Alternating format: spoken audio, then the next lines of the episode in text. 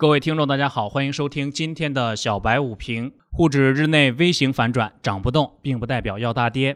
早盘三大股指受周末诸多利空消息的影响，小幅低开。随后股指呈现震荡下挫的态势，创业板指数领跌两市。上周的 AR、传媒等上攻，开启了二八转换的序幕，市场资金再度转变思维方式。今日盘面上看，题材股除了量子通信之外，表现均为萎靡，市场热点较为散乱。技术上看，在近期沪指连续小阳线之后，早盘沪指面临筹码密集区的区域压力，主动选择了回调。创业板指数跌幅较大，日线 MACD 有死叉的迹象，KDJ 也有高位钝化的迹象。预计今日沪指将回调十日线，寻求支撑。今日沪指的支撑位置要关注十日均线的三零二八点，压力位置要先看能否站上前期高点三零九七一带。十点四十以后，指数走出了日内反转。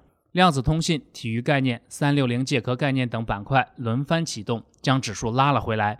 截止中午收盘，沪指报收于三千零五十点九三点，微跌三点三七点。量子通信近期催化剂不断，一方面政府相关政策陆续出台力挺，其中“十三五”规划中，量子通信和天地一体化信息网成为十大重点推进项目。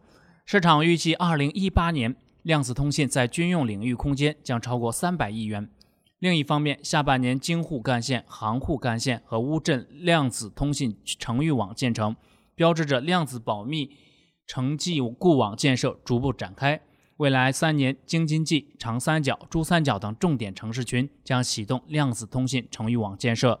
未来三年，约有二十个城市将建成量子通信城域网。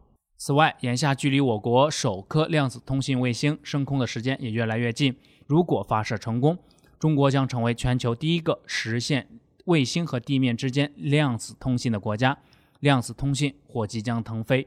涨不动不代表要大跌，观察周 K 线的走势，加上本周的阳线，股指已经连续三周收涨，形成了一个红三兵的状态，并且三周阳线对应的量能是逐步放大的，这说明市场大方向没有变，仍然是向好的。但日中则仄，月满则亏，股指强势是需要调和的。今后若收出一两根阴线，也属自然。